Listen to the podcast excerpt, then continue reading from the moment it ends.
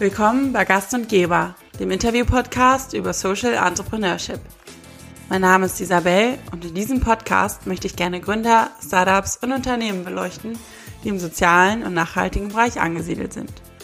Wer steckt dahinter? Was sind das für Personen, die Social und Sustainable Startups gründen und was treibt sie an?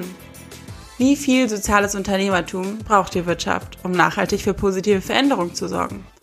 All das möchte ich in diesem Podcast gerne herausfinden und lade dazu spannende Persönlichkeiten ein, die von sich selbst, ihren Erfahrungen und ihrer Motivation erzählen, sodass wir gemeinsam mehr über Social Startups lernen können. Die heutige Folge unterscheidet sich ein wenig zu den bisherigen. Während sich bei den vorherigen Folgen bislang eher um die soziale Thematik drehte, steht heute eher der nachhaltige Aspekt im Fokus. Ich treffe Peter und Niklas, die Gründer von Grünberg.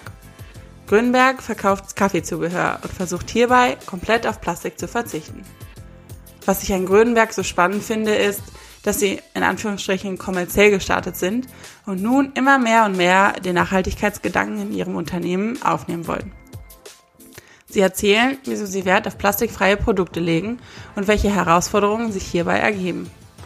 Im Laufe des Gesprächs kommen wir von Hölzchen auf Stöckchen und landen dann irgendwann bei digitalem Nomadentum, wieso es manchmal schwierig ist, sich nicht von externen Einflüssen leiten zu lassen, sondern einen klaren Kopf zu bewahren und wieso genau dieser klare Kopf eigentlich innere Freiheit darstellt. Außerdem sprechen wir über ihre größte Angst beim Unternehmerdasein. Zwischendurch ging es also gar nicht mehr wirklich um den Nachhaltigkeitsaspekt, aber am Ende landeten wir dann doch wieder bei der Thematik. Und wir sprachen darüber, inwiefern Nachhaltigkeit gesellschaftlich momentan Thema ist. Wir alle drei waren erstaunt, als dann eine Stunde plötzlich um war. Es war ein kurzweiliges Gespräch, welches mich noch ein paar Tage danach immer wieder zum Nachdenken gebracht hat. Und nun hört selbst gern rein in eine gute Stunde mit den Jungs von Grönberg. PS, wer sich fragt, woher das Klopfen zwischendurch manchmal kommt, die benachbarten Handwerker waren leider sehr aktiv zwischendurch. Ihr als Kaffee-Experten, wie trinkt ihr euren Kaffee am liebsten? Schwarz. Schwarz? Ja. Schwarz und stark. Oh je, dann der Ausreißer mit meiner Hafermilch. okay. Wieso habt ihr euch dazu entschieden, Kaffee zu hören? Beziehungsweise wie kam die Idee auf und wie seid ihr dann gestartet? Ähm, die Idee kam eigentlich erstmal gar nicht mit, den, mit dem Kaffeezubehör, sondern mit dem Geschäftsmodell. Mhm. Ähm, und zwar hat der Niki mir, wir hatten uns fünf Jahre aus den Augen verloren und haben uns dann wieder getroffen und Niki erzählte mir damals, ähm, wir waren beide, haben uns beschäftigt mit ähm, Unternehmertum, äh, Persönlichkeitsentwicklung und Niki erzählte mir von Amazon FBA. Mhm. Hat gefragt, kennst du das?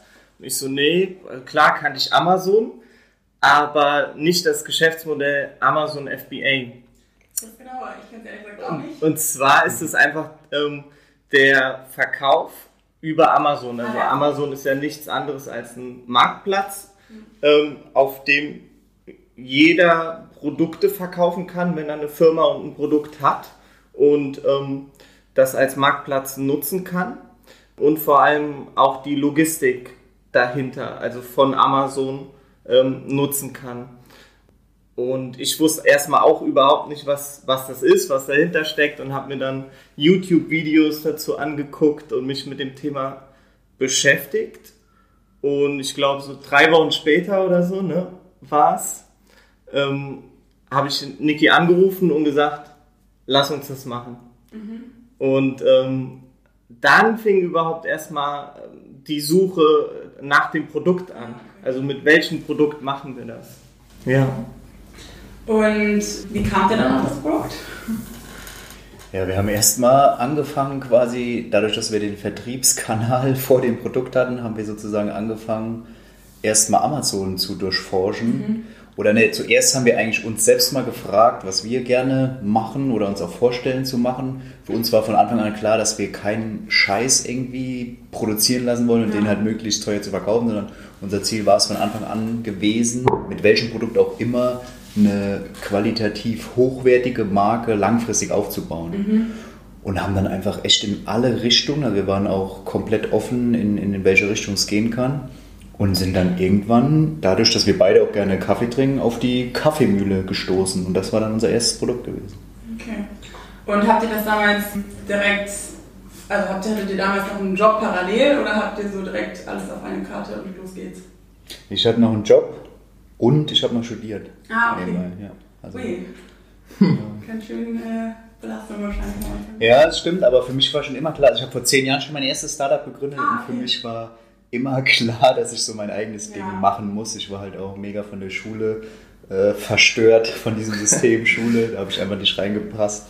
Und ähm, genau, für mich war da klar, ich muss mein eigenes Ding machen und diese Freiheit leben. Hatte das erste äh, hat das irgendwas inhaltlich damit zu tun oder war das was ganz anderes? Vom Kaffeethema? Mhm. Ne, das war was ganz anderes. Und zwar haben wir ähm, Bier und Wein online Ah, verkauft. okay. Ja. Aber Getränken bist du treu geblieben. Ja, Getränke, Treu und Elektronikartikel, genau, damit haben wir auch angefangen. Ähm, aber haben ein Produkt im ganzen Jahr verkauft online und äh, davon kannst du natürlich nicht leben, war eine gute Erfahrung und genau, haben es dann leider canceln müssen. Ja, okay. Und du, hattest du einen Picker? Ich war auch noch im Job, ja, also ganz normal voll im Job. Ähm, genau, und habe das dann erst auch nebenbei ähm, so weitergemacht. Ja, also war echt für mich eine, eine super Lösung, weil ich das so nebenbei aufbauen konnte und trotzdem einen Lebensunterhalt hatte. Ja. Ja. Und wann war so der Punkt, wo ihr gesagt habt, okay, jetzt machen wir das. Ihr macht ja jetzt Vollzeit, ne? Ja. Ja. Wann? Das war so nach ein, ziemlich genau einem Jahr, nachdem wir, also nach unserem Launch, so ein Jahr. Ähm, z- da habe ich dann auch ähm, auf, komplett aufgehört mit meinem vorherigen Job und ähm, haben das dann beide wirklich hauptberuflich gemacht. Ja.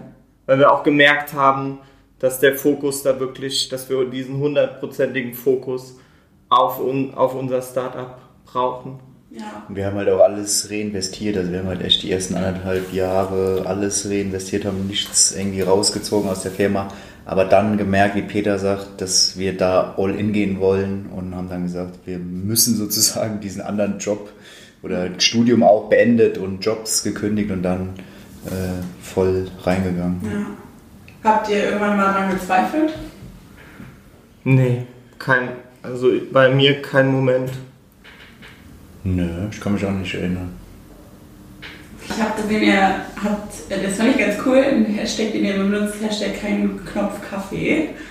ähm, ist es so, ja, das ist ja dann irgendwie auch so ein bisschen zu eurem Mot- Motto geworden, dass ihr eben diese ganzen Cups, Cups, das ist so ein schwieriges Wort, ne? Cups, Kaffee, äh, den so entgegenwirkt und ja auch plastikfrei unterwegs sein wollt. Kapselscheiße klingt einfacher als Ja, das ist gut. Kap Kapselkaffee. Kapselscheiß, ja. Ähm, kam das, also wie kam es genau? War das so eine persönliche Motivation, weil ihr euch die Thematik und nachhaltige Thematik interessiert?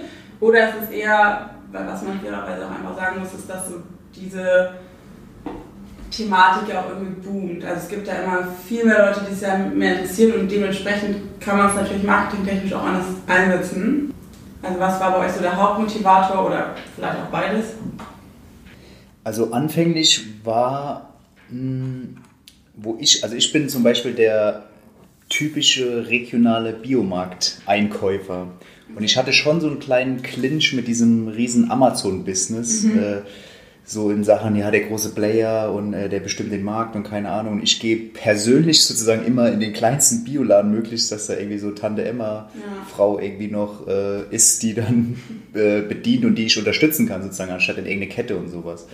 Und ähm, dann aber irgendwann, und dieses kein Knopf-Kaffee kam erst mit der Zeit, also das haben wir jetzt vor einem halben Jahr oder Jahr oder sowas Mhm, halbes erst, Jahr ein halbes, so. ein halbes Jahr, ja, äh, erst so gekommen, weil wir haben die ersten, also wir sind ja 2017 gestartet und ähm, haben dann im Jahr, letztes Jahr 2019 so ein kleines Rebranding angefangen mit einer Agentur zusammen. Und mit denen haben wir echt äh, Seminare, Workshops und sowas gemacht, wo wir wirklich die, die Marke nochmal so von Grund auf festigen wollten, aber auch so ein, ein Redesign vom, von dem, vom Äußerlichen sozusagen auch.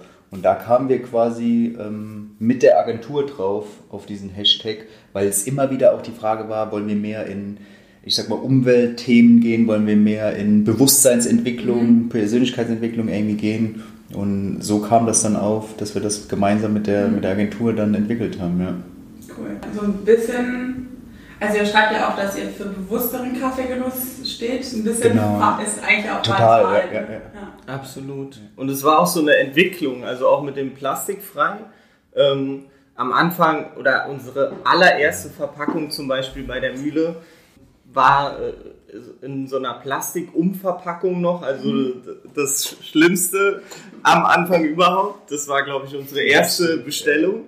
Ähm, dann war, haben, wir das, ähm, haben wir gesagt, wir wollen das plastikfrei und haben so einen schönen Beutel ähm, mhm. gemacht. Das war so ein Kunststoffbeutel, aber letztendlich doch eben Pol so Polyfaser, also immer noch nicht plastikfrei ja. wirklich. Ne? Man denkt es vielleicht, aber es war hatte auch eine Funktion dann, man konnte die tragen. Ähm, also war schon ein Stück besser, aber halt immer noch nicht plastikfrei verpackt. Mhm. Und ähm, dann haben wir, ich glaube, vor einem Jahr ungefähr war das oder halben Jahr den Schritt wirklich gemacht, die äh, Produkte komplett plastikfrei zu verpacken und ja wirklich ohne Umverpackung in, in der Verpackung zu haben. Und das war halt auch so eine Entwicklung ja. bei uns, da, da hinzukommen dann. Wie ist das? Ähm, ihr produziert noch in Asien oder lasst in Asien produzieren, ne? Genau, ähm, China. Wie ist das? Aber ich habe vorher ähm, in meinem alten Job hatte ich auch öfter mit Asiaten zu tun und habe ja. auch ähm, so über verschiedene Produkte dann aus Verhandlungen geführt und ich weiß noch einmal ähm, ging es auch darum, dass der Kunde eben was Nachhaltiges wollte. Und dann war das so preislich halt schwierig, weil logischerweise ist es dann auch teurer und so. Mhm. Und dann meinte der Lieferant so, Isabel, also Nachhaltigkeit, das ist ja in Europa jetzt nur ein Trend. So, das können wir ja umgehen, ja, weil ja. in ein paar Monaten ist das ja sowieso schon wieder out.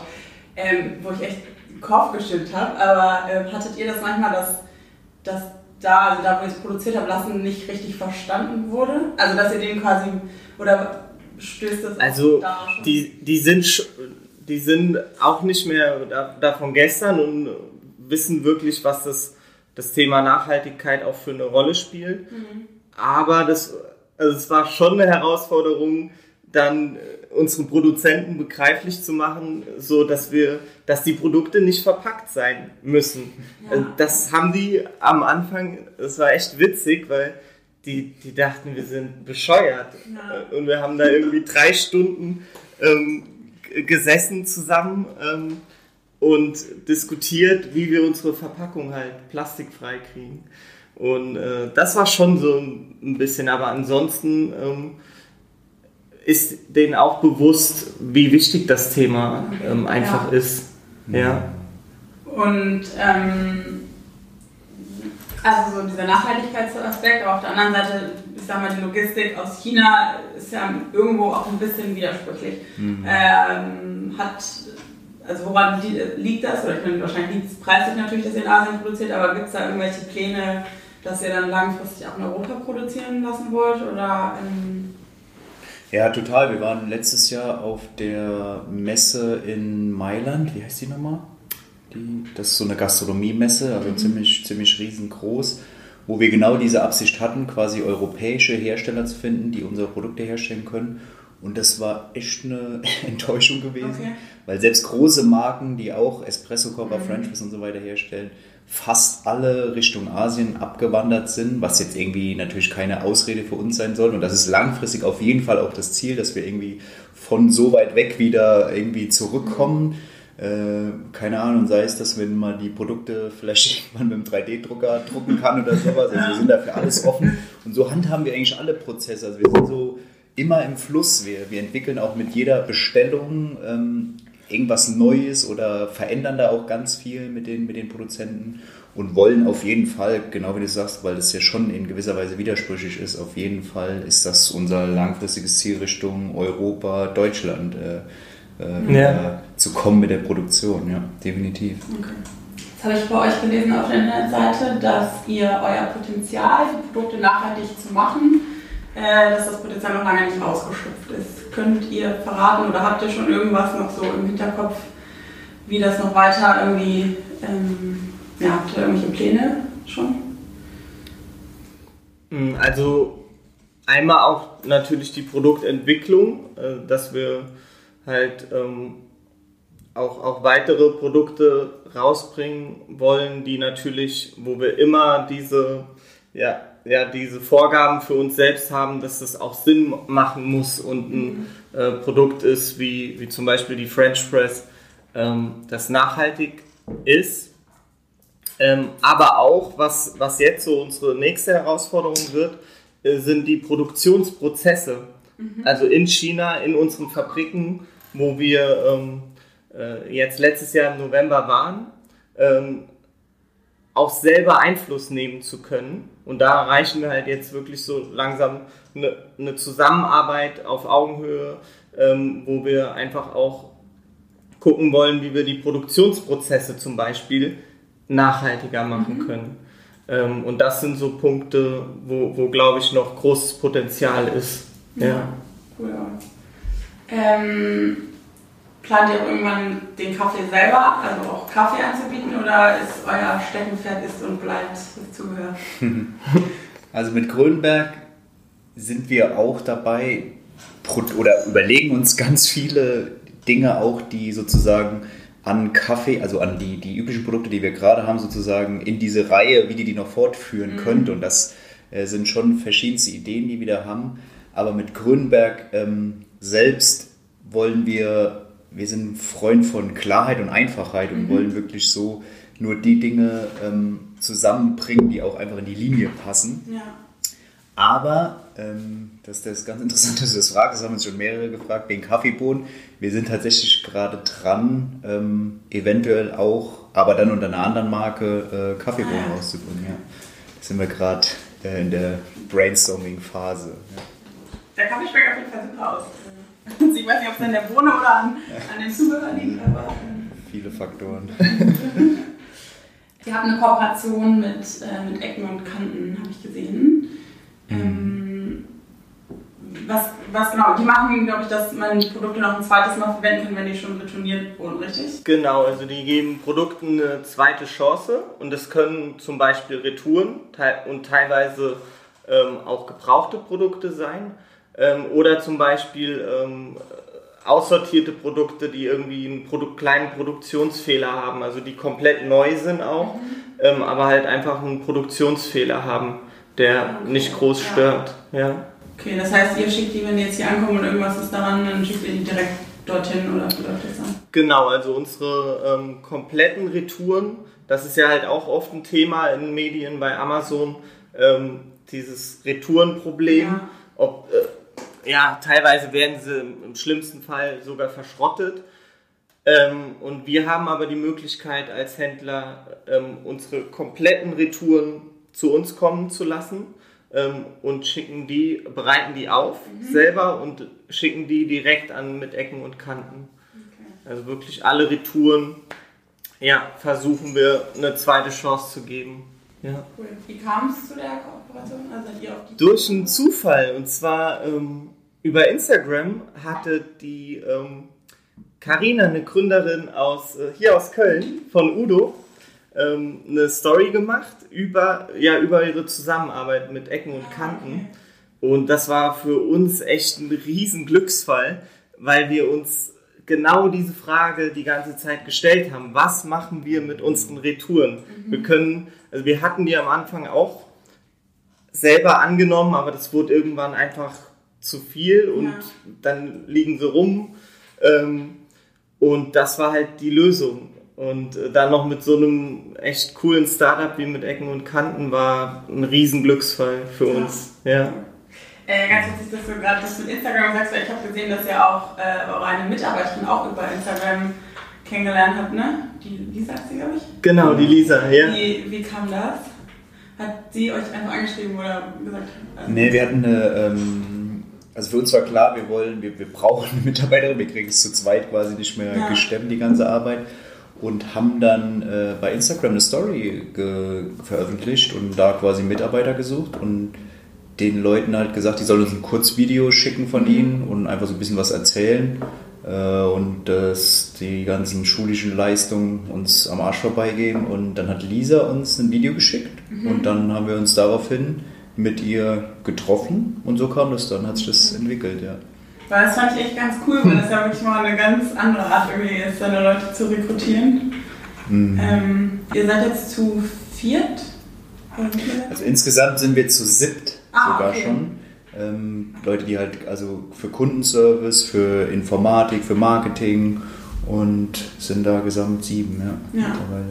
Aber ihr seid äh, deutschlandweit dann alle so ein bisschen zerstreut? Oder? Genau, wir sind halt ein Remote-Team und jeder arbeitet zu Hause oder was weiß ich, Coworking Space ja. und sind da verteilt und hatten jetzt vor Corona, haben wir uns einmal im Monat immer getroffen, dass man auch so ein physisches Treffen einfach ja. gemeinsam hat, aber gerade halt nicht, ja, noch nicht, aber noch nicht. das wollen wir jetzt auf jeden Fall wieder starten, weil man merkt schon, dass das auch extrem wichtig ist, äh, auch wenn das total cool ist, mit dass du überall arbeiten kannst, äh, mit einem Laptop und Internet, wo du willst, mhm. aber dieser physische Austausch, merken wir immer wieder, ist halt sau wichtig einfach, dass ja. man sich so als Team sieht und miteinander auch quatschen kann. Ja. Und, ja. Das glaube ich. Na gut, immerhin hat Corona euch jetzt nicht, also arbeitsmäßig dann nicht auf besondere Herausforderungen gestellt, wenn es vorher schon remote lief. Ja, ja. Was das geht, keine große Umstellung. ja. Merkt ihr das sonst? Also Corona hat das einen Einfluss auf euer Unternehmen gerade? Also jetzt mal abgesehen von den Arbeitsbedingungen, sondern vom, von der Nachfrage von Kundenseite beispielsweise oder von den Händlern auch, dass irgendwie Lieferungen nicht gekommen sind oder so. Also wir hatten so eine kleine Verzögerung in unserer Lieferkette, weil ähm, in China ähm, in unserer Produktion auch sich alles ein bisschen verschoben hat. Ähm, und dadurch ja, hatten wir so kurze Zeit Lieferengpässe, mhm. ähm, hatten aber zum Glück auch, auch gut vorgeplant und ähm, ja, das war eigentlich so das Einzige, wo wir das gemerkt haben. Ansonsten sind wir echt super dankbar, dass wir, ähm, dass das sonst bei uns keinen so großen Einfluss hatte. Ja. ja. Und durch das Online, ähm, ja, durch das Online-Geschäft ähm, hatten wir da jetzt keine Einbrüche oder so. Okay, ja. Ja, ich habe sonst nämlich so verschiedene Sachen, also über Online-Shops gerade gehört, weil manche haben gesagt, das boomt jetzt gerade, weil die Leute natürlich zu Hause sind und nicht mehr einkaufen können. Auf der anderen Seite sind halt auch so viele Leute in Kurzarbeit, dass das Geld natürlich ja. nicht mehr so locker sitzt. Wenn ihr, also dadurch, dass ihr jetzt ja eben nachhaltiger werden wollt, habt ihr das Gefühl, dass ähm, so die Nachfrage nach nachhaltigen Produkten, dass sich da gerade viel ändert, also dass ihr quasi so zum richtigen Zeitpunkt da ankommt oder anknüpft? Ja, absolut. Also deshalb ist es ganz interessant, so den Bogen zum, zum ersten Startup, was ich damals hatte. Ähm, da haben die, also durch diesen einen, wo wir Bier und Wein verkauft haben, das war halt vor zehn Jahren, da hat halt noch, noch keiner irgendwie Bier mhm. oder Wein online verkauft. Da war auch zum Beispiel noch nicht dieser, dieser Craft-Bier-Trend da gewesen. Und jetzt haben wir auf jeden Fall, Kaffee ist ja gerade ein Riesenthema ja, ja. und auch Nachhaltigkeit mhm. ähm, und diese ganze Thematik. Deshalb ist es auf jeden Fall so, dass wir ähm, da ein super Timing auch hatten, einfach mit mhm. äh, dem nachhaltigen Kaffeezubehör. Ja.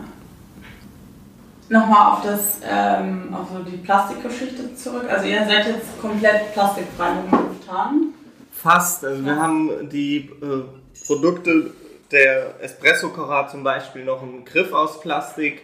Ähm, die Mühle hat so ein kleines Plastikelement an der Achse. Also da hatten wir zum Beispiel versucht, als wir bei unserer Produktion waren, einen Weg zu finden, die auch komplett plastikfrei zu machen. Mhm. Das ging, geht leider an der Stelle noch nicht, produktionstechnisch. Aber genau, ansonsten sind wir fast plastikfrei. Ja. Kann man da genau. so ein recyceltes Plastik benutzen? Dann? Oder ist es eher schwierig? Das ist mit Sicherheit möglich. Also zum, zumindest bei den Teilen, ja. Ja. Also das ist ja das auch so, was, was ich eben gesagt hatte, dass wir versuchen mit jeder neuen Bestellung irgendwas zu verändern oder nicht irgendwas zu verändern, sondern eher auf das, ähm, was uns irgendwie begegnet, was mhm. wir verbessern können, weil wir unsere Produkte ja auch täglich benutzen oder was wir an Kundenfeedback bekommen. Mhm. Und äh, da versuchen wir immer mehr dahingehend, das zu verändern, dass halt, genau wie du sagst, vielleicht auch sowas möglich ist. Und das ist halt natürlich immer wieder ein Austausch ja. mit den Herstellern und äh, ja. das, diesen Weg einzuschlagen, da immer wieder was anderes äh, äh, zu ver, ver, nachhaltiger zu machen. Ja. Und das versuchen wir definitiv, ja. Aber das ist halt immer so Step by Step Ja, einfach.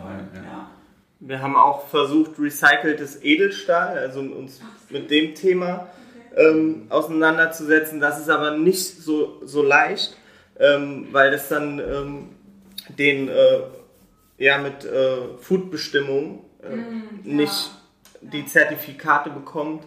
Ähm, und also das ist unser aktueller Kenntnisstand. Ja. Ähm, und ja, da, da sind wir im Moment dran, uns auch mit zu befassen, ob das irgendwie möglich ist, wirklich äh, recyceltes oder teilweise recyceltes Edelstahl zu nutzen, weil das ja der Hauptbestandteil unserer Produkte ist. Ja. Ich habe teilweise, also es ist ganz spannend, ich hatte irgendwie darüber gar nicht nachgedacht, dass man das ja auch recyceln kann. Manchmal ist es dann ja auch so, ich hatte mal gelesen, wobei ich mich jetzt auch nicht so aufs Glatteis äh, wagen will, aber dass bei Aluminium zum Beispiel, um das zu recyceln, der Energie auf, also dass es eigentlich viel schlimmer ist, das zum Recyceln für die Umwelt, Mhm. das ist halt neu zu produzieren, weil das so energieaufwendig Ja, ist. ja. Ich weiß nicht, wie Und das das- bei Edelstahl ist, aber... Ja, Genau, das, das sagte auch einer unserer Produzenten, diesen Punkt, dass es halt der Energieaufwand und der ökologische Fußabdruck, der durch diesen Prozess da bleibt, ist ein, fast schlimmer als, ähm, als dann nicht recyceltes Ja. Edelstahl zu nehmen. Äh, Aber äh, genau, das, damit befassen wir uns gerade.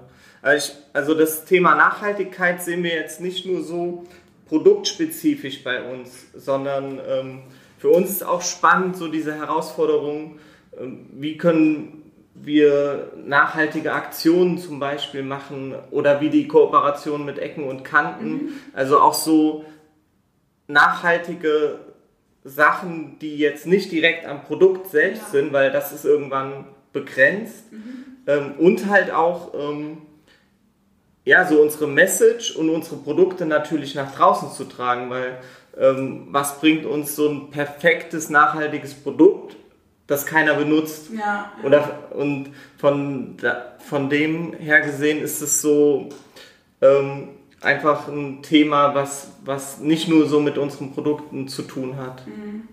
Und was dann noch dazu kommt, ist auch, dass wir die Produkte halt möglichst langlebig machen wollen. Also das heißt, dass wir auch nicht nur sozusagen uns Gedanken über das Material an sich machen, sondern auch, wie man beispielsweise ähm, Dinge verbauen kann oder schon mitproduzieren kann, die man reparieren kann halt. Ah, Und nicht, dass man halt okay. die ganze Sache, äh, keine Ahnung, da ist irgendwas abgebrochen, kaputt, da muss das Ding in die Tonne drehen. Ja. Das ist halt auch nicht Sinn der Sache, sondern wirklich ein langfristiges Produkt einfach zu produzieren, ist natürlich aus, aus Unternehmersicht eigentlich totaler Bullshit, weil man ja, Ja. im Sinne von immer mehr verkaufen will Ja. oder ähm, es ja in gewisser Weise auch darum geht, äh, vielleicht Kunden, dass sie nochmal was kaufen. Aber da sagen wir einfach, das ist uns wichtiger, dass man dann die Produkte, weil es halt einfach qualitativ so hochwertig ist, auch lange benutzen soll. ja. Und reparieren soll. Ja. Es ist ganz spannend, dass du das ansprichst, weil ich habe genau darüber letztens nachgedacht. Äh, Ich habe so ein Modeunternehmen gesehen, die relativ zeitlose, also so ein bisschen urban schick machen und auch nämlich damit werben, so nach dem Motto, dadurch, dass es halt eben so all-time in ist, muss man ja nicht so oft äh, dann eben was Neues kaufen, so entgegen diesem Fast Fashion Trend. Und dann habe ich mich, mich auch so ein bisschen gefragt, was man als, also aus dieser unternehmerischen Perspektive halt denkt, weil klar, es ist irgendwie wünschenswert und es ist auch eine super gute Einstellung. Aber am Ende muss ja jeder auch irgendwie so ein bisschen was verdienen. Genau, ja. Das ist echt, also ich stelle es mir einen schwierigen Spagat sozusagen Das ist ein totaler Ja. Balanceakt auf jeden Ja. Fall. Aber ich finde zum Beispiel Patagonia ist eins meiner Lieblingsunternehmen und die machen ja beispielsweise auch, wo die mit so einem Truck durch die Skigebiete fahren und die Produkte halt reparieren. Also dann nähen die, dann nähen die die Produkte, die kaputt sind, äh, neu und sogar auch von anderen Marken. Also nicht nur das, was von Patagonia ist. Und das sind natürlich schon Dinge, die, die uns auch äh, total ansprechen, wo Ja. wir sagen, geil, das ist schon eine Inspiration Ja. einfach. Und wie können wir das sozusagen, was uns irgendwie jeden Tag begegnet, bei uns mit Grünberg umsetzen? Das ist echt cool, das wusste ich gar nicht. Hm. Cool. Was hast du studiert? Äh, vieles. Okay. Ich habe mal, mit- ich hab mal mit Steuerwesen angefangen, das habe ich abgebrochen. Äh, Wirtschaftsinformatik habe ich abgebrochen und habe dann tatsächlich ähm, Wirtschaftspsychologie Ah, zu Ende studiert Okay. ja, und abgeschlossen mit Bachelor. Weil meine Frage nämlich so ein bisschen wäre, ob das, was ihr vorher gemacht habt, ob das jetzt Studium oder Job ist, aber ob euch das jetzt in irgendeiner Form hilft oder wie ihr euch Wissen aneignet, wobei das ist eigentlich dann schon eine zweite Frage, ähm, wenn ihr was nicht mitgenommen habt aus den vorherigen Jobs, ähm, Studium und so weiter. Ähm, ja. Also bei mir war es auf jeden Fall schon diese Kombination, deshalb habe ich beispielsweise auch Wirtschaftspsychologie gewählt, dass diese, diese Kombination zwischen diesem wirtschaftlichen Aspekt, also genau das, was wir eigentlich, wo wir gerade darüber gequatscht haben, dieses, jemand muss ja von irgendwas leben können oder ein mhm. Unternehmen äh, muss einem irgendwie es ermöglichen, seine Miete und sein Essen und Trinken zu bezahlen. Auf der anderen Seite aber bin ich ein sau neugieriger Mensch, wie tickt ein Mensch, also diese, dieser Psychologie-Aspekt. Ja. Und ich würde jetzt nicht so sagen, dass mir da irgendwie mein, mein Studium so äh, wirklich was gebracht hat in dem Sinne, sondern eher diese, dieser Freiheitsdrang mhm. plus ähm, diese ständige Neugier, ähm, Produkte zu nehmen und die zu verbessern oder nachhaltiger zu mhm. machen. Und das ist eher so von, von, von meiner Seite das, was, was ich äh, daran so, so spannend finde. Ja. ja. Ja, ich komme, also ich habe Fitnessökonomie studiert, um im Vertrieb ähm, im Fitnessstudio gearbeitet. Also eigentlich auch was komplett anderes, aber trotzdem hat es mir auf jeden Fall ähm, geholfen, weil man natürlich schon so mit dem Thema Unternehmertum auch ähm, zusammenkam und ähm, ich glaube so der, der Verkauf auch in, in allen Bereichen äh, vom Marketing ähm, und Gründertum auf jeden Fall hilfreich ist. Mhm. Ja. ja. Und ähm, ansonsten aber auch einfach diese, wie Niki sagt, selber diese Neugierde zu haben, äh, Bücher zu lesen und ähm, ja, sich mit, mit dem Thema zu beschäftigen. Bei mir, ähm, äh, kennst du das Buch Die Vier-Stunden-Woche? Ich habe es nicht gelesen, aber es steht schon sehr lange auf meiner Lebensliste. das hatte ich mal, als ich noch im Job war, gelesen und ähm, da, das war so meine erste Berührung mit dem Thema E-Commerce mhm. und ähm, ein, ein, eigenständiges Business zu haben und ich dachte so, ja, cooles Buch, klingt alles ganz toll, aber wie setze ich das jetzt um? Also wie mache ich meinen eigenen Online-Shop? Das Konzept hinter dem Buch ist einfach, dass man, äh, vielleicht kannst du das kurz einmal erklären. Ähm, es geht, ja, vier Stunden Woche, es geht darum, ähm, wie man halt mit deutlich weniger Zeit remote arbeiten kann. Mhm. Ähm, also so ein bisschen in die Richtung von ähm, ja, automatisiertes Business. Mhm. Ähm, das hat mich gar nicht so daran begeistert, weil ich jetzt nicht der Meinung bin, dass das, also ich bin kein Fan von automatisiertem äh, Geschäft oder Business. Ähm, aber es ging halt auch darum, mit, seinem, mit einem eigenen Produkt und einem eigenen Online-Shop sein Business aufzubauen. Mhm. Und damals war, hatte ich einfach nur ein riesen, riesen Fragezeichen und dachte, wie mache ich einen eigenen Online-Shop? Wer findet den? Ja. Und das war dann, die Antwort kam eigentlich die war ich. mit Niki. mit Niki, als, ja, als du mir dann von Amazon FBA erzählt hast. Genau das war die Antwort, nach der ich, ich glaube, zwei Jahre gesucht ah, habe. So. Okay. Und ja, das war echt, echt witzig. Geiles Buch, ja, absolut zu ja? empfehlen. Okay, dann drücke ich das mal hoch auf. Absolut, ja, absolut. absolut. Ja. Okay. Ähm, du hast eben von Freiheit gesprochen und ist das für euch ein Freiheitsgefühl, selbstständig zu sein? Ich sage immer lieber Unternehmer als selbstständig sein. Ich unterscheide da mal stark, weil selbstständig ist ja immer dieses, immer selbst und ständig. Ja, Deshalb passt es auch ziemlich gut zu der Vier-Stunden-Woche, weil der auch ganz viel davon redet und das liebe ich auch sehr, äh, weil ich ein saufauler Mensch bin, Systeme zu bauen. Also mhm. wirklich schon mit, mit möglichst wenig Aufwand den größten Ertrag halt irgendwie ähm, zu generieren. Mhm. In welcher Form auch immer. Ja. Und deshalb ist das für mich auf jeden Fall ein ähm, mega Antrieb, das so zu machen. Ja, ja. ja. Ist es manchmal, also ich meine, wenn man halt Unternehmer ist, ähm, dann ist es ja trotzdem was anderes, als wenn ich irgendwie Angestellter bin und freitags um 16 Uhr äh, den Kugelschreiber fallen lassen kann. Man hat doch eine ganz andere Verantwortung irgendwie. Ähm, war das für euch schon immer irgendwie so ein Thema, Unternehmer zu werden? Ähm, und quasi sind also so die guten, aber halt dann auch eben diese, ich sag jetzt mal, schlechten Seiten äh, in Kauf zu nehmen oder hat sich das einfach so entwickelt aus der Situation heraus? Also das entwickelt sich immer noch. Ich glaube, das wird niemals aufhören. Aber es ist schon auf jeden Fall ein, ein krasser Prozess, weil ähm, ich habe zum Beispiel, als ich damals dann Wirtschaftspsychologie angefangen habe, habe ich mich von meinem Umfeld äh, verleiten lassen, dass ich, weil ich wollte ein Fernstudium machen mhm. und dann haben die aber gesagt, nee, mach das nicht, da musst du dir voll in den Arsch treten können und dich organisieren können und was weiß ich. Und dann habe ich auf die gehört mhm. und ähm, habe dann nach dem ersten Semester quasi dann doch auf ein Fernstudium gewechselt, ah. weil ich gemerkt habe, dieser, dieses Präsenzstudium ist für mich zum Beispiel gar nichts, sondern mhm. ich brauche da auch wieder meine Freiheit, um wuseln zu können, was ich will. Ja. Und ähm, das hat für mich super gut funktioniert. Also es ist so ein, so ein ständiges Lernen und Wachsen auf jeden Fall, dass du immer wieder ähm, dich weiterbildest oder liest und irgendwelche Dinge aufpickst, wie jetzt zum Beispiel aus der Vier-Stunden-Woche, wo halt sau viele konkrete ähm, Anleitungen auch stehen, was du machen kannst. Mhm. Und die für dich aber wiederum irgendwie filterst und ausprobierst, was für dich funktioniert. Und das ist natürlich geil. Wir, wir haben zum Beispiel auch schon mal dieses geile digitale Nomadenleben ausprobiert, wo wir ein halbes Jahr auf Weltreise unterwegs waren. Okay.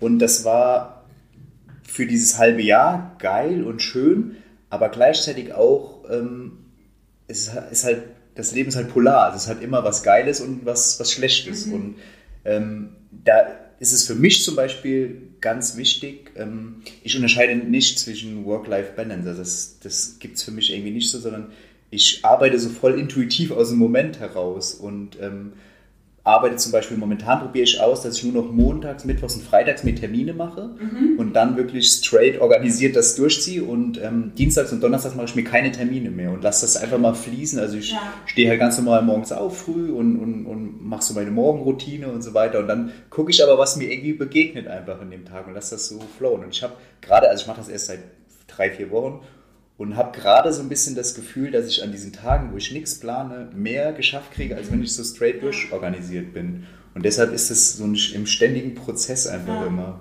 wo sich das entwickelt. Aber es ist auf jeden Fall auch ähm, mal geil, was, was ich zum Beispiel dann eher geil finde, ist einfach mal eine Woche zu haben, wo gar nichts ist. Also dann wiederum nicht so zu sagen, was ist, ich habe jetzt auch nur ein paar Termine oder sowas, sondern mhm. wirklich eine Woche gar nichts, wo ja. man komplett mal abschalten kann. Und das ist so ein bisschen das, was ich gerade merke, das fehlt mir so ein bisschen, dass ich mir nochmal so eine Woche oder wie lange auch immer rausnehme, wo ich wirklich nichts mache und mein, mein Handy aus ist und ich komplett abgeschottet ja. bin irgendwie. Ja. Ja, das kann ich gut verstehen, weil ich finde gerade so Kreativität, ähm, und das ist ja dann auch oft verbunden mit Unternehmersein, ähm, entsteht ja, finde ich, auch oft dann, wenn man eigentlich also es gibt ja irgendwie so einen Spruch, der heißt, glaube ich, Kreativität steht entsteht bei Langeweile oder so. Dass du jetzt Langeweile hast, aber ich glaube auch, dass wenn man halt permanent von außen so Einflüsse bekommt oder auch irgendwie schon Voll, den nächsten ja. Termin im Kopf hat, ja. ähm, dann ist man so ein bisschen...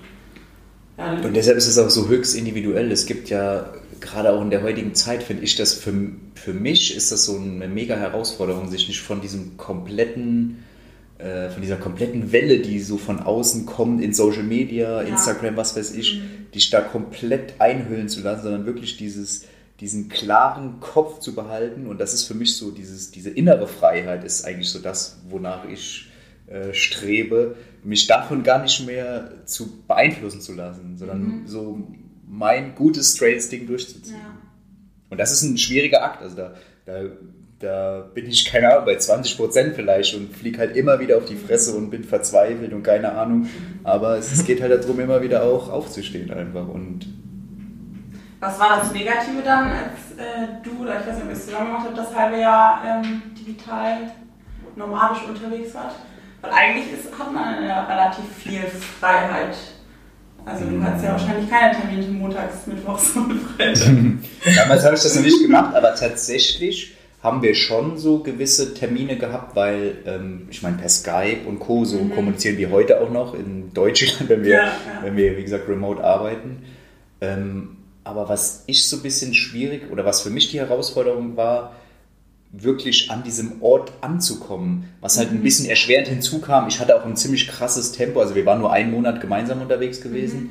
Ähm, hatte, weil ich irgendwie möglichst auch viel sehen wollte. Also diese Balance zu finden zwischen einem, in einem neuen Land möglichst viel irgendwie mhm. zu kennenzulernen, Gleichzeitig aber ähm, zu versuchen, seine Arbeit ähm, so zu reduzieren, dass man trotzdem aber noch alles, äh, also dass der Laden läuft Ja, sozusagen. Da haben wir gestern noch drüber gequatscht, Mhm. dass wir zum Beispiel auf dieser Weltreise damals ein neues Produkt auch rausgebracht haben. Also wir haben so ein, auch ein richtiges Ergebnis produziert in dem Mhm. Sinne. Und das war halt dann schon geil gewesen. Ja. Ja, und sich dieses immer wieder neu akklimatisieren, ähm, wenn du an neue Orte Ja. kommst, ähm, das, das war schon so eine Herausforderung. Ähm, auf jeden Fall. Ja. ja, das glaube ich. Und Internet manchmal. ja, so banale Sachen auch wie Internet, ja. Wobei es auch, das ist auch ganz interessant, ähm, in, in manchen Ländern, keine Ahnung, wie dann beispielsweise in Indien, weil die ja einfach auch den, den, den Sprung, die haben ja kein Festnetz oder sowas gehabt, sondern direkt zum, zum mobilen Ja, ja. sind und dadurch war das Internet, keine Ahnung, besser in, in Indien gewesen, in irgendeinem Kaff, als beispielsweise bei mir in meinem Heimatkaff. Und das ist dann Mhm. schon wiederum interessant, dass, dass die halt ein schnelleres Ja. Internet haben, als, als ich dann bei mir in der Heimat irgendwie Ja. rumfuchtele mit dem Handy. Und man sieht halt auch viel Bullshit zu dem Thema ähm, digitales Nomadentum, wo man, wo dann irgendwie für ein Geschäftsmodell geworben wird ähm, und irgendwie so ein Bild am Strand mit Laptop, äh, dass Ja, man denkt, oh wie ja. geil, wenn man dann aber bei 30 Grad oder 35 Grad und 80% Luftfeuchtigkeit da sitzt, sieht nichts, weil es viel zu hell ist durch die Sonne, schwitzt einfach nur, ist es dann nicht mehr so geil. Ja. So. Ähm, also auch so, so Kleinigkeiten halt, ähm, wo man dann merkt, ja, wo oft so Realität und das, was man auf In- Instagram oder so sieht, dann äh, doch auch nochmal zwei Welten sind. Ja, Ja. glaube ich. Ich habe eine, ähm, also eine alte Kommilitonin, die das gerade gemacht hat ähm, und die jetzt auf Corona, aufgrund von Corona das ein bisschen abbrechen musste. Aber die hat auch bei Instagram dann mal so ein Foto gepostet, von wegen, das ist jetzt hier so mein, neuer- mein neuer Spot für die nächsten vier Wochen. Und es war so eine wuselige Straße und alles so total gequetscht und man konnte sich schon ausmalen, dass irgendwie zehn Leute auf zehn Quadratmetern wohnen. Ja, äh, ich habe gefragt, wie, wie produktiv das dann ist. Ich glaube, ich würde es mir Ja. tatsächlich schwer vorstellen, also mh, so zum Thema Faulheit, dass, also wenn ich dann schon woanders bin, mich quasi trotzdem unter Kontrolle zu haben, dass ich jetzt aber arbeite Ja, und genau. nicht äh, noch auf den nächsten Wochen Ja. gehe oder so. Ich glaube, es ist auch sehr Typsache einfach, dieses digitale Nomadentum. Also ich denke, dass man, für manche das das absolute Ding ist Ja. und für andere, die vielleicht irgendwie so ihren festen Arbeitsplatz brauchen oder äh, bestimmte Gewohnheiten, dass es für die dann schwieriger ist. Ja. Ja. Ähm, ich habe jetzt noch drei äh, letzte Fragen. Die erste ist, ähm, nee, eigentlich sind es vier. Woher der Name kommt, Grünberg. Der Name. Wir haben ewig nach einem Namen gesucht. Da kommt man echt auf die verrücktesten Ideen, wie man an die Namenssuche rangeht. Ähm, und es kam irgendwann, ähm, also man spinnt sich wirklich dann alles zu, zurecht und wir haben irgendwie, kennst du den äh, Regisseur David Cronenberg? So ein amerikanischer Kultregisseur. Auf jeden Fall ähm, fängt man dann auch mit Filmtiteln an oder Schauspielern, die man mag, alles Mögliche. Und äh, irgendwie kam der uns in, in den Sinn und klang einfach gut, so Cr- Cronenberg. Und das haben wir dann ein bisschen abgewandelt und äh, daraus ist Grünberg entstanden. ja. Aber wa- was ich auch jetzt aus der Erfahrung so her jetzt weiß, mit, mit Sachen Namensfindung und sowas, dass, dass wenn man irgendwie eine Idee hat und die wirklich auch umsetzen will, dass der Name eigentlich scheißegal ist. ja. Also das Wichtige ist, dass du den mit Leben füllst, Ja. mit Energie, diesen, Ja, diese Marke, ja. diesen Namen. Und es ist eigentlich scheißegal, wie das Baby heißt. Ja, ja das glaube ich auch. Das finde ich, sieht man immer wieder. Wenn man, also mir fällt jetzt konkret kein Beispiel ein, aber wenn man sich so Marken anguckt, teilweise, die erfolgreich sind, ja, weil man ja irgendwie direkt Assoziationen dazu hat und ich glaube, das ist das Wichtige. Also die Assoziation, die man Genau. hat. Ich glaube, das, was danach kommt, ist dann viel wichtiger. Ja. Also das, ähm, das Team dahinter, dass die Produkte und natürlich dann auch das Branding, so, Ja. Dass das viel entscheidender ist als der, der Name an sich so. Ja. Ähm, was ist, falls sie existiert, eure größte Angst am Unternehmer sein? Falls ihr, also kann natürlich auch sein, dass ihr komplett angstfrei seid. Das weiß ich natürlich nicht. Aber ich glaube, das ist keine Angst. Also das ist ja jetzt gerade so eine Phase, wo einem das halt extrem bewusst wird, dass eben äh, nicht sicher ist. Ja. Und ich hatte letztens ein Gespräch äh, mit jemandem und ähm, der sagte, ja, man sagt jetzt Online-Business, alles richtig gemacht. Ähm, die haben jetzt selbst in dieser Zeit ähm, läuft das Geschäft, zumindest äh, zum größten Teil. Ähm, aber er sagte zu mir, so stell dir mal vor, ähm, das Internet wird lahmgelegt. Ja, ja, so, dann sind auf einmal die, ähm, die Stores, also die physischen ähm, Geschäfte, die, die am sichersten sind. Und da macht man sich natürlich schon äh, Gedanken, so gerade dann auch mit Mitarbeitern und mhm. Team. Ähm, und wo wir auch gerade in so einer Phase sind, ähm, was man am Anfang als Startup ja gar nicht machen kann oder in seltensten Fällen uns so ein Polster aufzubauen. Mhm. Also wirklich ja. auch so langsam das Thema Rücklagen ähm, auch ähm, anzugehen, um einfach abgesichert zu sein, wenn mhm. mal irgendwas sein sollte. Ja. Ich glaube, meine größte Angst ist zum einen, dass irgendwie unsere Produkte nicht mehr angenommen werden mhm. würden. Mhm und ich das einfach nicht verstehen könnte, warum. ähm, und aber auch, so das, was du gerade gesagt hast, dass man, dass wir unsere Mitarbeiter nicht mehr bezahlen könnten. Mhm. Ähm, weil da haben wir auch schon öfter drüber gequatscht, wie, wie groß wir werden ja. wollen, äh, wie gesund unser Wachstum ist ja. und so weiter, wie groß, schnell wollen wir wachsen. Ähm, dass ich früher immer so wollte, halt, was weiß ich, groß, größer, möglichst schnell und so weiter. Und jetzt aber so merke, selbst in unserem kleinen Team, wie, wie, ähm, an wie viel Kleinigkeiten oder an was man alles denken muss und das zu mhm. organisieren und da auch gerade Kommunikation, wie oft wir über Kommunikation reden, ja. was in der Kommunikation alles schief laufen kann, wo man so denkt, hey, das ist doch glasklar irgendwie ja. und der andere versteht was komplett anderes. Und ähm, da lieber so ein, so ein gesundes Fundament ähm, sich aufzubauen und dann wirklich wie so ein Baum aus, einfach aus der Freude raus wachsen. Einfach weil man Bock hat zu wachsen und nicht, weil man sagt, wir müssen jetzt hier äh, 20 Millionen Euro Umsatz machen, sondern eher diese Freude, Freude am Sein. Ja, nicht einen guten Satz. Habt ihr da euch irgendwie, ich will jetzt nicht sagen eine Grenze gesetzt, aber so ein Meilenstein oder also irgendwas gesetzt, wo ihr sagt, das ist so unsere Wunschgröße, auch so von der Mitarbeiterzahl? Von der Mitarbeiterzahl jetzt nicht, aber wir haben, so ein, wir, haben so ein, wir haben so eine Vision, die heißt in jeder Küche eine Grünenberg. ähm, und das hat jetzt zwar mit den Mitarbeitern in dem Sinne nichts zu tun, aber das ist so eine, so eine Zahl irgendwie an, an Produkten vielleicht, die man, die man in irgendeiner Weise jeder für sich messbar übersetzen ja. kann. Sehr gut. Ähm, habt ihr irgendeinen Tipp für Leute, die sich in einer ähnlichen Situation, aber noch ein Stück weit am, okay, das ist jetzt wieder schon ähnlicher Situation am Anfang. Also wenn ihr jetzt quasi ein bisschen zurückblickt, irgendwas, ähm, so ein Unternehmertipp, irgendein Fehler, den ihr gemacht habt, wo ihr sagt, oh, das hätte man irgendwie vermeiden können oder irgendein ja, Tipp, den ihr Leuten geben könnte, die noch mehr am Anfang stehen? Auf jeden Fall, dass eine Idee nichts wert ist, wenn du sie nicht umsetzt und vor allen Dingen auch nochmal in Bezug auf die Namensgebung, dass man einfach anfangen muss mhm. und möglichst ja. unperfekt irgendeine Scheiße hinrotzt und das dann immer besser macht, anstatt jahrelang zu warten und darüber nachzudenken, ja. könnte das jetzt funktionieren oder nicht oder ja oder keine Ahnung.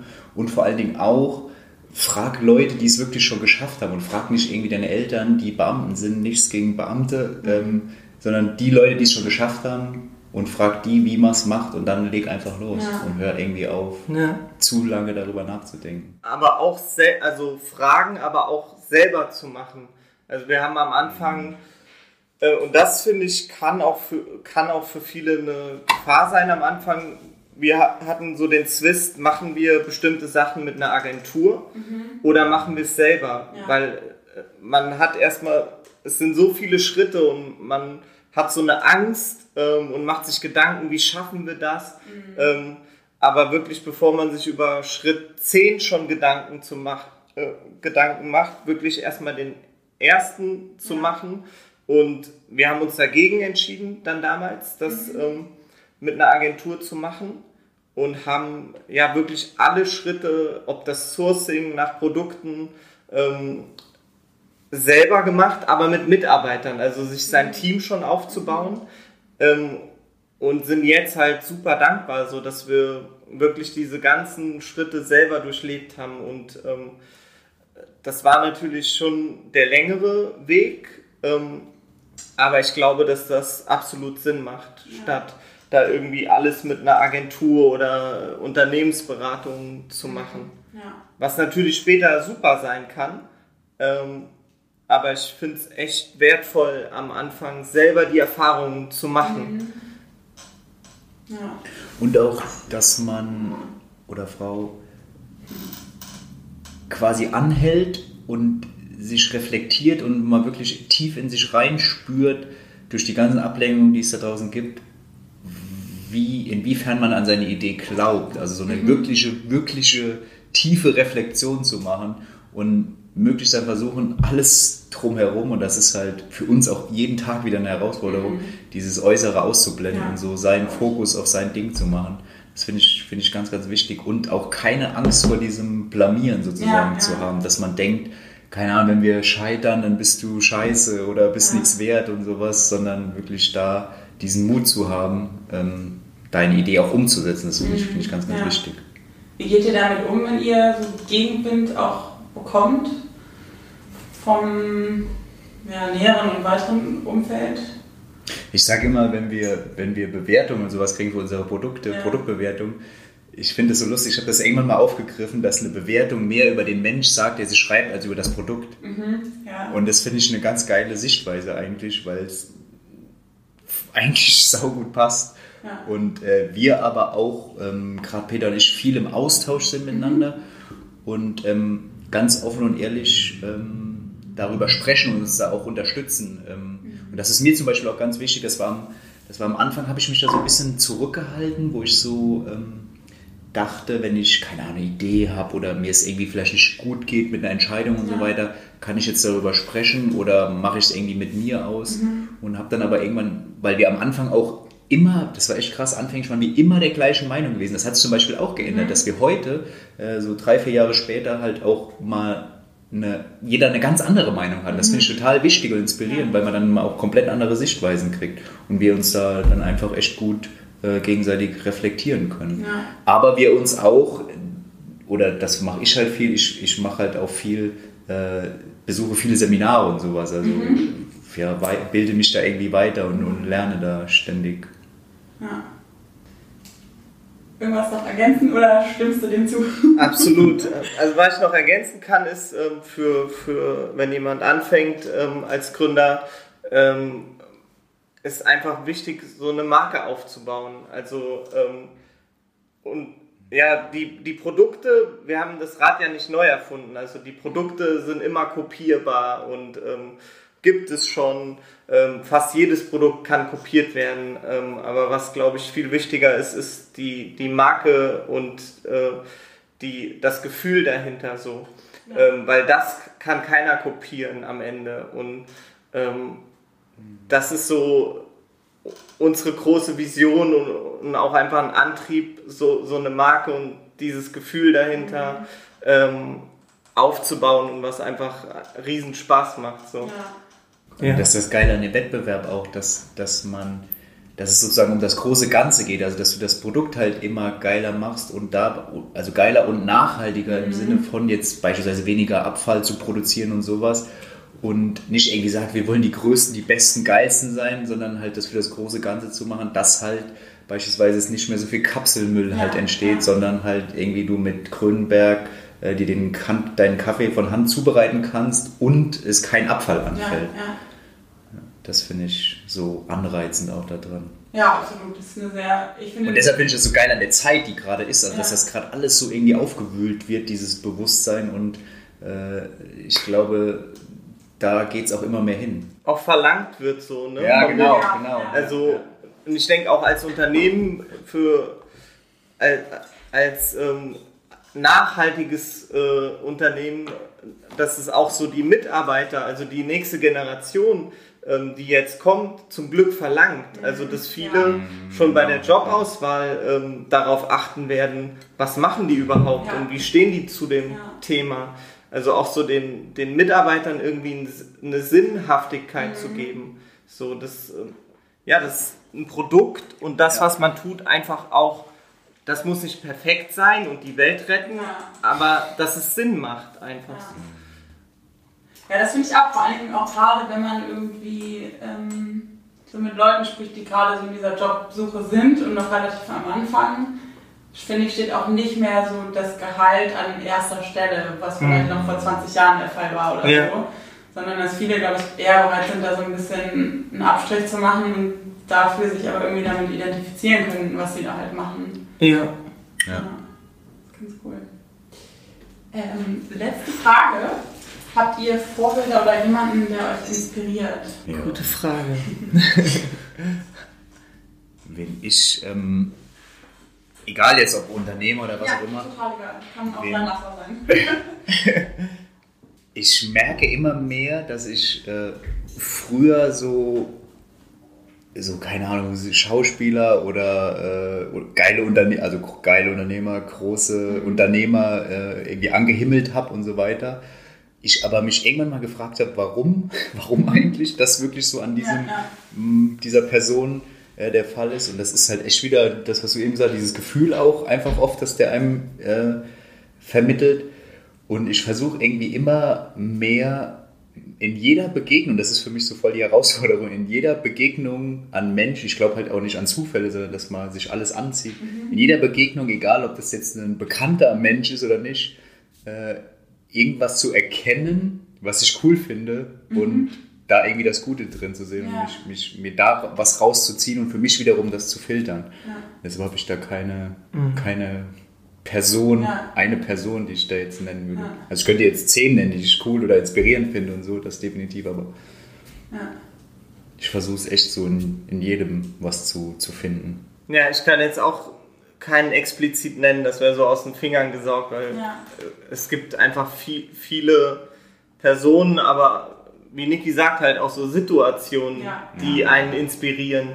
Und Ja. ähm, das, also ich, das ist so eine tägliche Sachen, die einem begegnen, die, wo man irgendwie immer so eine Kleinigkeit ähm, dann rausziehen kann. Also wirklich mehr. Natürlich auch Bücher und Personen, wo man denkt, cool, das ist, ähm, das ist toll, ähm, aber halt auch Situationen und so. Ja. Was mich halt immer begeistert an Menschen zum Beispiel, also ist, wenn eine Person irgendwas macht, äh, egal jetzt in jobtechnisch oder privat, wie auch immer, die das einfach nicht anders kann als das, was sie gerade macht. Das finde ich was, was mich total begeistert. Also egal, ob der jetzt gerade was, was Lustiges, was Trauriges, wie auch immer macht, sondern der kann einfach nicht anders, weil er genauso ist. Also er lebt genau das, was so in ihm ist, Ja. aus. Ja. Und dabei ist es ihm scheißegal, also er tut damit anderen nicht weh oder so, sondern er, er lebt das, was innen ist, nach außen. Das finde ich ziemlich cool. Und verstellt sich da einfach nicht. Ja, total. Ich hatte mal, ich habe mal ein Praktikum gemacht und ähm, es war Coca-Cola damals und da habe ich eine kennengelernt, die war LKW-Fahrerin. Die war, glaube ich, 23 oder so. Und ich fand die so inspiriert, weil die das so geil fand. Die, also wirklich, Okay. ich noch nie, oder noch nie stimmt jetzt nicht, aber glaube ich, selten jemand erlebt, der seinen Job so geliebt hat wie dieses Mädchen. Und vor allen Dingen, die war jetzt auch nicht besonders groß, wirkte jetzt auch nicht besonders stark. Wenn man so ein LKW auslädt, auslädt mit diesen Getränken, glaube ich, bekommt man ganz schön Muskeln. Also das war für mich natürlich auch super anstrengend. Ähm, ja, sowas finde ich dann immer ganz cool, wenn das halt so entgegen Ja, aller. Norm, weil LKW-Fahrer ist jetzt was, wo man, glaube ich, im Ja. ersten Moment ja nicht sagt, wow, das, also, das war jetzt auch schon immer mein Traum. Aber der war das so egal, was alle denken und ja, das finde ich echt cool. Okay. Ja, ja. Was ich inspirierend fand, als wir in China in unserer Produktion waren von der French Press, ähm, der, äh, der Chef von unserer French Press Produktion. Ähm, wir waren, kamen da auf das Fabrikgelände und äh, das war so eine krasse Energie. Also er hat uns dann auch mit seinen Mitarbeitern da begrüßt Und ähm, die hatten draußen einen Garten, also wie so eine kleine Oase. Ähm, und ich glaube, er war auch äh, Buddhist und hatte dann drin so ein, so ein im Foyer einen Tempel, ähm, hat dann eine Teezeremonie gemacht. Also man, man hat das so richtig gefühlt, was da für, für eine positive Energie im ganzen Unternehmen, also wie sich seine Art so auf das, wie er das aufs ganze Unternehmen übertragen hat und hat es so in jedem Detail ge gesehen. Ne? Also als wir im Showroom waren, wo dann die Produkte stehen, ähm, das war so wirklich ganz hochwertige Holzregale, ähm, so, also auch total modern gemacht. So, da hat irgendwie jedes Detail war mit, mit Liebe und mit, ähm, ja, wirklich mit Liebe gemacht. Und ja, auch wie wir sind dann durch die Fabrik gegangen, wie, wie er mit seinen Mitarbeitern dort umgegangen ist. Und äh, also das war für mich mega inspirierend, so Ja. die Erfahrung. Cool. Ja, wenn jemand halt so ein Herzblut halt dabei ist, ne? Ja, Ja. ja. Cool. Äh, vielen Dank. Es ist fast Punktlandung auf einer Stunde. Echt krass. Ja, Wahnsinn, ne? Finde ich auch. Vielen Dank fürs Zuhören. Das war die heutige Folge von Gast und Geber. Ich hatte neben gutem Kaffee, herrlichstem Blick über die Dächer von Köln inklusive Ausblick auf den Dom eine gute Zeit und hoffe ihr auch. Und nun wünsche ich euch eine gute Woche und hoffentlich bis zum nächsten Mal. Macht's gut.